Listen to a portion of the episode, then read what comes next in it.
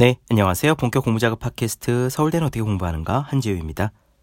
오늘부터 우리는 칼라 스타가 지은 운의 탄생을 살펴보도록 하겠습니다. 얼마 전에 운을 지배하다라는 책을 나눠드렸죠.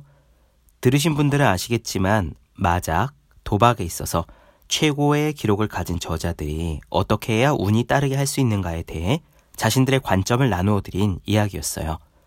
고수들의 조언이고 아주 인상 깊었는데 그것은 개개인의 삶의 지혜 같은 메시지였습니다.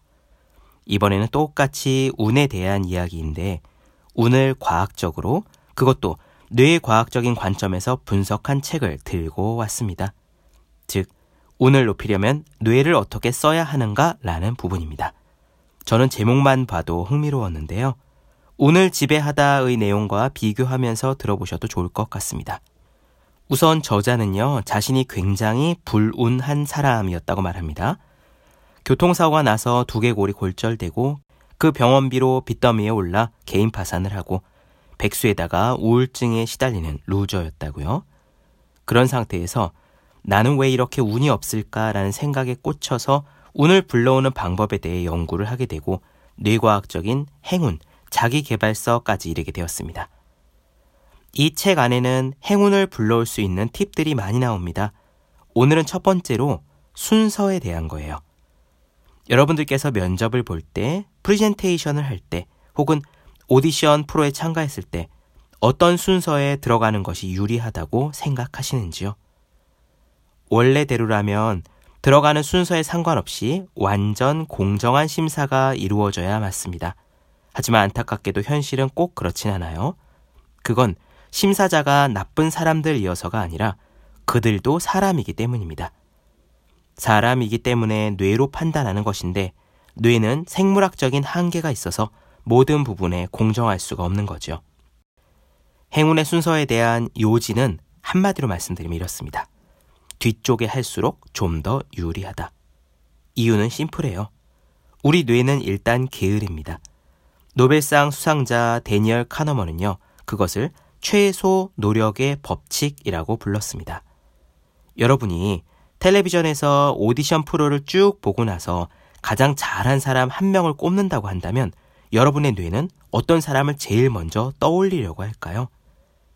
가장 힘을 덜 들이고도 생각해낼 수 있는 사람, 즉, 바로 직전에 부른 사람입니다. 그래서 뒤에 할수록 여분의 표를 더 얻게 된다는 이야기죠. 오늘 글에서는 다소 민감하면서도 또 굉장히 귀를 솔깃하게 만드는 흥미로운 사례로 시작할 건데요. 바로 술집, 클럽에서요. 사람들이 그날 밤을 함께 보낼 짝을 찾는 방식에 대한 이야기입니다. 직접 들어보시죠. 바로 시작할게요.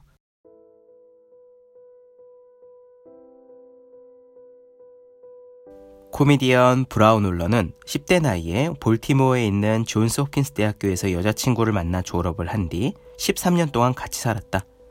둘 다 서른이 되던 해 10월의 어느 날, 브라운 울러는 그들이 사귄 지 그토록 오래된 것을 고려하면 너무도 단순해 보이는 한 가지 사실이 궁금했다.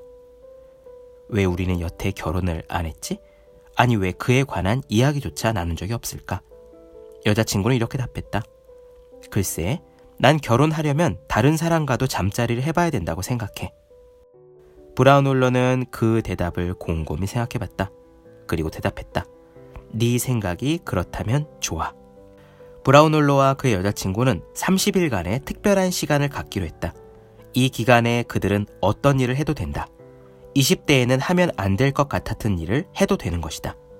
브라운 홀러는 이 기간을 이용해 최대한 많은 데이터를 모으기로 했다. 나는 경주에 참여한 셈이었다. 30일 동안 최대한 많은 사람과 잠자리를 같이 해야 하는 경주에 참여한 것이다. 30일 뒤에는 원래대로 돌아가 결혼을 한다. 그리고 1월 3일 그는 한 친구와 한 달간 지내기로 하고 숙소로 옮겼다. 그리고 바로 이튿날부터 데이트 상대를 찾아 나섰다. 목표 숫자는 따로 없었다. 나는 이를 시간 제한이 있는 연애라고 생각했다. 모르는 사람과 잠자리를 하지 못하는 날이 있으면 나는 실패한 것이다. 이것이 나의 한 달간 직업인 셈이다. 브라운홀러가 뭔가를 통찰하게 된 것은 뉴욕 남동쪽에 있는 힙합 클럽 크래시 맨션에서였다. 여자 바텐더가 무료 음료 토큰을 계속 그 앞에 갖다 놓았다.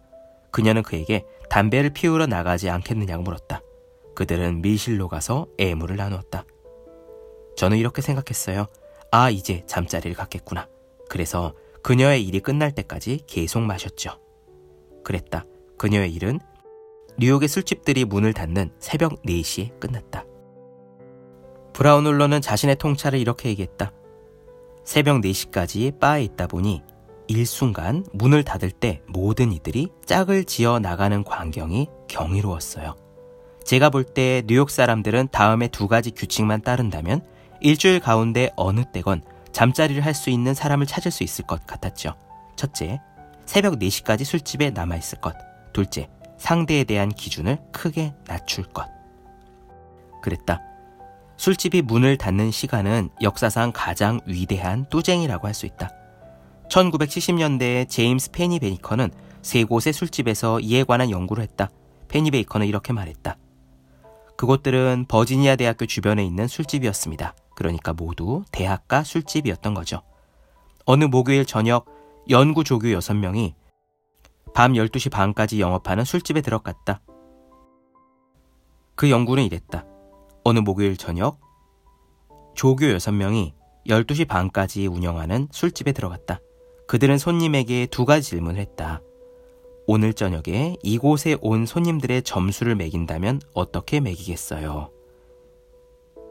그리고 연구 조교들은 밤 9시, 밤 10시 반, 그리고 자정, 이렇게 세 번 사람들에게 지금 술집 안에 있는 사람들의 매력 지수를 전혀 끌리지 않는다 1점에서 완전 미남 혹은 미녀다 10점 사이의 점수로 매겨보라고 했다.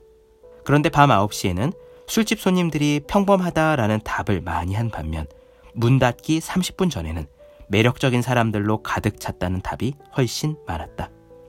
오디션 프로의 심사위원이든 올림픽 심판이든 아니면 주택 구매자나 술집 순례를 하는 사람이든 이들은 처음에는 굉장히 높은 기준에 맞춰 평가를 한다.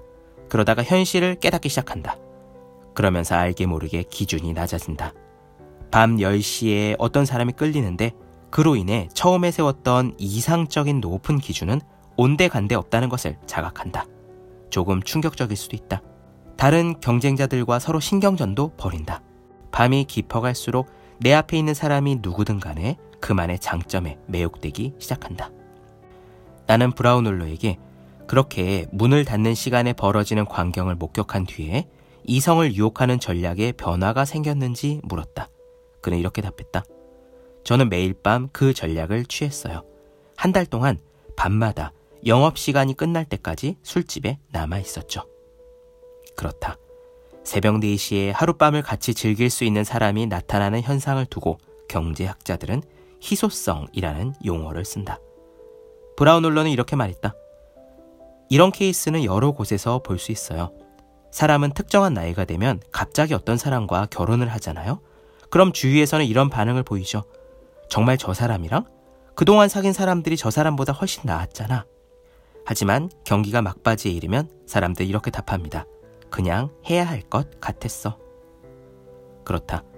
우리가 보기에도 선택의 여지가 많을 것 같은 올림픽이나 아메리칸 아이돌 오디션 같은 무대에서 피곤에 지친 사람들이 판정을 내려야 할 때 그들이 어떤 식으로 당장 눈앞에 좋아 보이는 것들을 선택하는지 우리는 쉽게 목격할 수 있다. 우리가 그런 식으로 주관적인 기준에 따라 평가를 받는다면 우리는 최대한 순서를 미루고 자신만의 장점을 돋보이게 하고 싶을 것이다. 그러므로 행운이 오는 타이밍을 잡고 싶은 당신에게 몇 가지 힌트를 주려 한다. 첫째, 참가 번호가 주어지는 경우에는 맨 마지막을 택하라. 연구자들이 165회분의 아메리칸 아이돌과 7편의 해외 버전을 분석한 결과 첫 번째 순서를 제외하고 마지막 순서로 갈수록 순위 안정권에 들 가능성이 5%씩 높아졌다. 앞 순서의 참가자들은 불리할 수밖에 없는데 특히 전화 투표를 할 때 사람들은 누가 누군지 잘 기억하지 못하기 때문이다. 둘째, 사람들의 기억에 남아야 한다. 누가 운이 좋은 사람인가? 바로 선택의 순간 뇌리에 떠오른 사람이다. 아침 일찍 면접을 봤다면 그날 나중에 자신의 존재를 일깨울 수 있는 메일을 하나 보내라. 로맨틱 코미디에서 주연 자리를 얻고 싶다면 노란색 나비 넥타이를 매라. 외국의 고위직 인사와 인맥이 있다면 그것을 과시하라. 셋째, 실패를 교훈으로 삼아라. 결과에만 집착할 때 실패는 치명적이다. 카메라를 응시하며 가능한 많은 것을 배우러 여기에 왔다라고 말할 수 있다면 유연한 대응 전략을 갖고 있는 것이다. 마지막 넷째, 마감될 때까지 자리를 뜨지 말아야 한다. 기준을 낮춰야 한다. 그러면 60% 정도는 성공한다.